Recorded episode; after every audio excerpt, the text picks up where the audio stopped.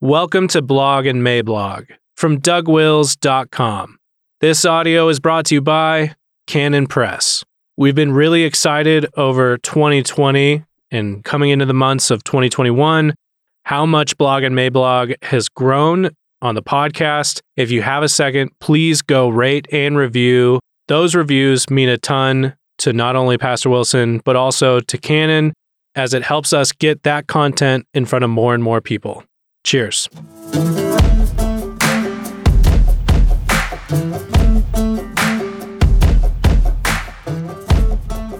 Biblical law is the foundation of free speech, and also about the ethics of migrating to Gab.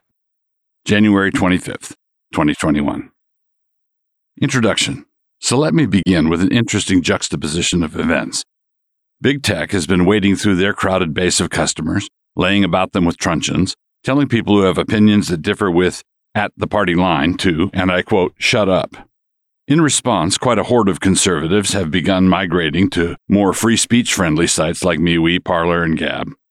So then Amazon pulled the plug on Parler, which reinforced a certain impression with the hoi polloi, shall we say, an impression best expressed by something like crikey.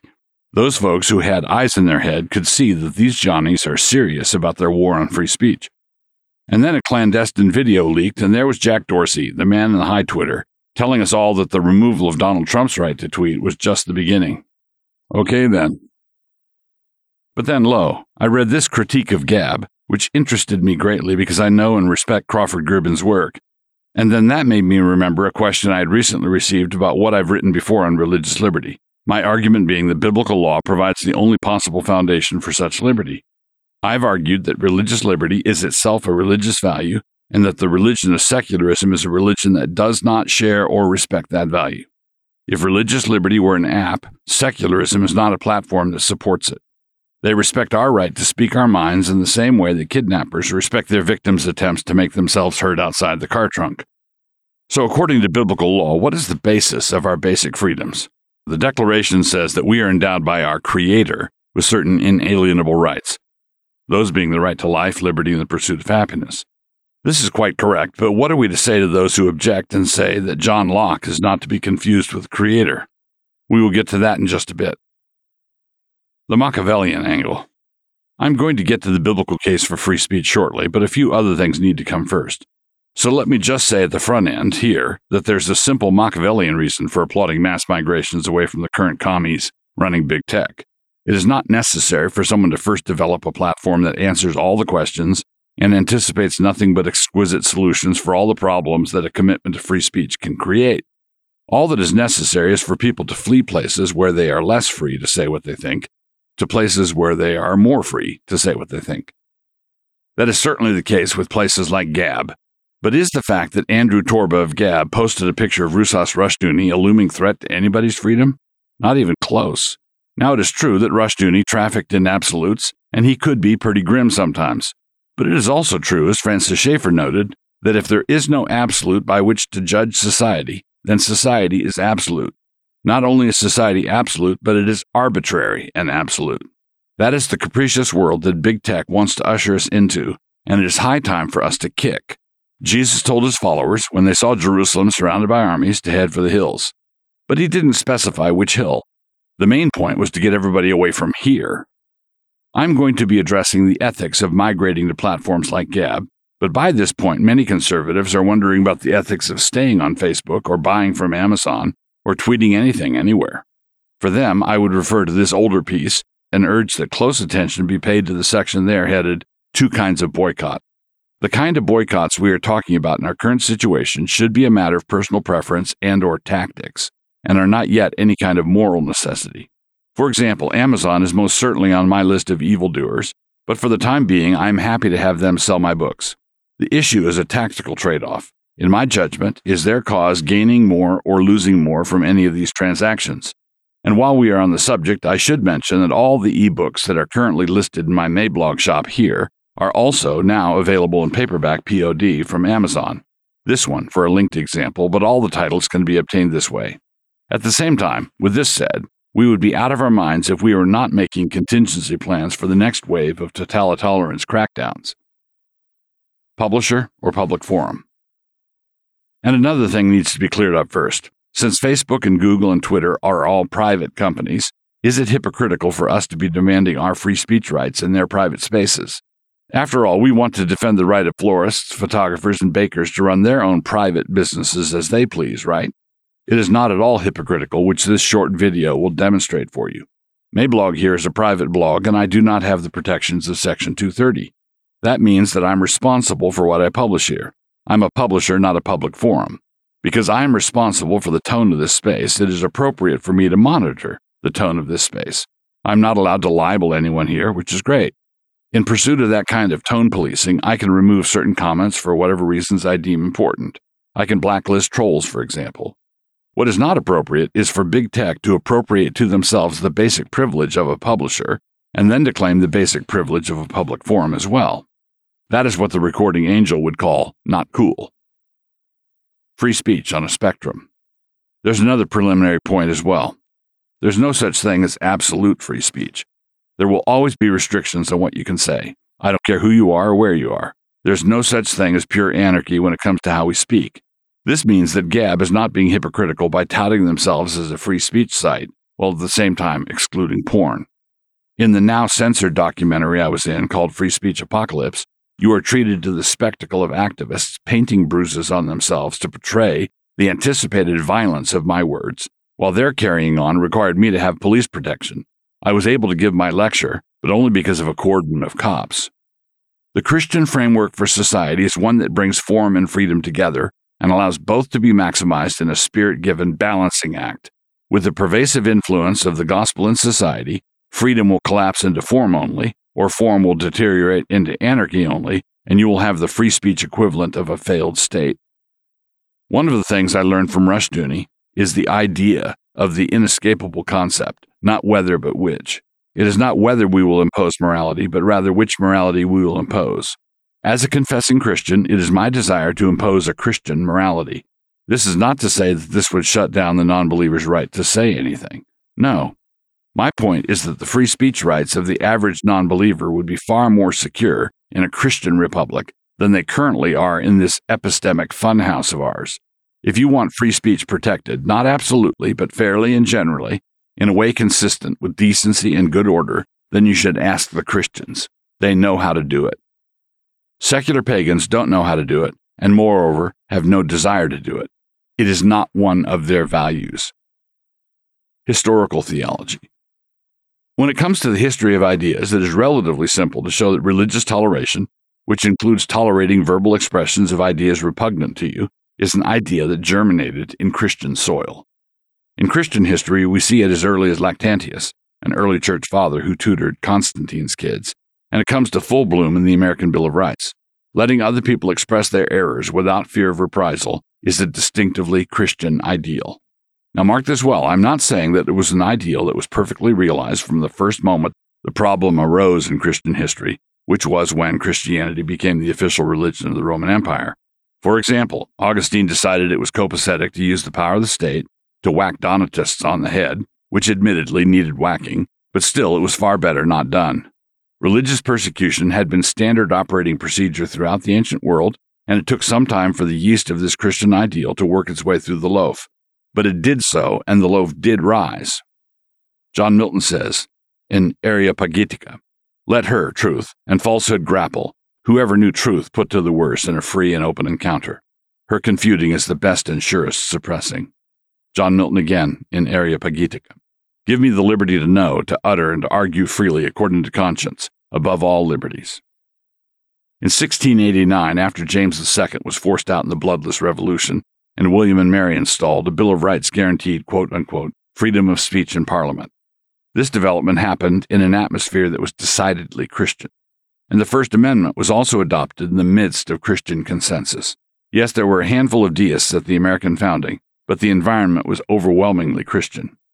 And this amendment to the U.S. Constitution guarantees four basic freedoms the freedom of religion, speech, press, and assembly, unless, of course, there's a pandemic that virtually everyone survives then all bets are off and the government can pretty much start restricting things as the fit takes them. Just kidding. That pandemic stuff was not anticipated by the founders. Neither would they have anticipated our craven acceptance of the most cockamamie reasons for surrendering our freedoms, You see, the reason we cannot allow you to publish editorials that are critical of our august leaders in Congress is that we are afraid your views might lead to a dramatic increase in sickle cell anemia in our African American communities, which is why your impudent request to publish those editorials has to be seen as profoundly racist. But the reason it cannot be racist, to borrow a page from Titania McGrath, is that I identify as a white person of color. And I say such things in order to demonstrate that I'm still exercising my freedom of speech and they haven't tracked me down yet. Neither have they cracked me down yet. I intend to continue speaking and writing as a free man because I am a Christian. This is one of the great legacy items of Christendom. Why should we surrender it? So, the structure of the argument. So then, here comes the nub of the issue, and it was actually pinpointed in the summary statement of Gribben's article. To help you ponder, take a gander. Quote, if Gab's ideal of freedom is defined by Christian Reconstructionists, and fascist philosophers, then free speech will be the means rather than the end of the reconstruction of social media. This take is comparable to what President Erdogan of Turkey once said about democracy. It is like a streetcar which you ride until you want to get off. The fear here is that quote unquote free speech is what ideologues will use in order to reconstruct social media, but this will simply be a tactical move. There's no real commitment to free speech as an end in itself. The problem of free speech is simply a lure used to get a following, and then the real values come out. Mark the phrase free speech will be the means rather than the end. Given what I've said already, I would want to modify this. Rather say that free speech will be the fruit rather than the end. In other words, in a theonomic world, the standards of behavior will be set by God's law, and free speech will be valued to the extent that it fits within the framework of that law. But the history of it shows that it will, in fact, be valued that way. The right to free speech grew and flourished in societies that took the Bible seriously which is to say, it grew and flourished in societies that today's anemic and enervated Christian thought leaders would castigate as theonomic. This means, according to my argument, that theonomic societies can bequeath free speech to modern pansy ass Christians, but those pansy ass Christians will do nothing to protect and maintain that right. Okay, they might do something. They might whine a little bit. Here's a brief historical timeline for you to keep in mind Christian world, then post Christian world, then anti Christian world. In the post Christian secular world, free speech was not the fruit of the standard, but became idolatrously part of their standard. But when a post Christian secular world has been around for a while, as ours has been, it became an anti Christian secular world. And in this anti Christian secular world, free speech is no longer the end, but rather comes to an end. It is not a desired but unattainable ideal. Rather, it is no longer desired at all. The reason why the post Christian secularists could applaud free speech and the anti Christian secularist cannot, is the same reason why the prodigal son could buy free beer for all the ladies. He was using his father's money. Post Christian secularists were using Christian capital. As the saying goes, the post Christian secularists were born on third and thought they'd hit a triple. Christians invented the idea of religious toleration and free speech, and when the swanky thought leaders of the Enlightenment kicked away all that transcendental grounding, they thought, for a time, that it was self evident that free speech was important. A classic example of this post Christian commitment is illustrated well with Voltaire's famous comment Monsieur l'Abbé, I detest what you write, but I would give my life to make it possible for you to continue to write. But today, the downstream heirs of Voltaire are urging us to remember that they detest what we write and hope that we come to a better frame of mind by the time we have graduated from the sunny uplands re education camp. And they would cheerfully send us off to the camps after they've pulled down a statue of Voltaire Yet another dead white guy. Hold, stay your hand, unhook that cable. He was a dead white guy of color. In the classical liberal order, there was an arbitrary desire to hang the rights of man on a great big invisible skyhook. But whenever you bolt this skyhook into the azure blue, it does not much matter how many extra Kantian bolts you use. The thing simply will not stay up there. As Richard Weaver pointed out so astutely in Ideas Have Consequences, there can be no true liberty that is not grounded in transcendentals. It has not ever happened. It cannot happen now. It will never happen in the future. Secular society come to fruition is the sworn enemy of freedom and liberty. If man is not created in the image of God, then he is simply so much protoplasm. And so much protoplasm, the end result of so many million years of blind evolution, is not possessed of any rights whatever. We are endowed with our rights by a creator if no creator, then no rights. Put another way, Darwin hates you. Ideas have consequences, and C.S. Lewis was right to tag Rousseau as the father of the totalitarians. The honchos of big tech are materialist secularists, and to expect their worldview to generate rights for the average guy is like expecting them to stand in a bucket and then carry themselves upstairs. Theonomy and free speech. So then, we have seen that consistent secularism cannot justify protecting free speech as a consistent value. It does not flow from their premises. If you begin with autonomous man as the starting point of your reasoning, you cannot get to the freedom of individual men and women as your conclusion. As Samuel Rutherford would have put it were he here, it followeth no way. We have also seen that the value placed on freedom of speech was a value that was assigned to it in a Christian era. Christians who believed the Bible were the ones who pioneered the idea that those who were in error should be accommodated. That accommodation is not infinitely elastic, it cannot be and never is, but it was true accommodation, and it was kept in working order so long as Christ and His Word were honored. Get out a map of the world and put an X on every country that has a heritage of the kind of freedoms tagged in the First Amendment. When you are done, get a different color of highlighter and put an X on every country that has a heritage connected to the Protestant Reformation. You will then notice that you are putting X's on top of X's. This is not a fluke. But a nagging question still remains for some. Were those Christians who developed the idea of free speech being fully scriptural? We can certainly find this commitment in historical theology, but can it be derived from exegetical theology, from biblical theology? And this is particularly a pointed question if, as Gribben pointed out, we are willing to quote good old Rushdoony.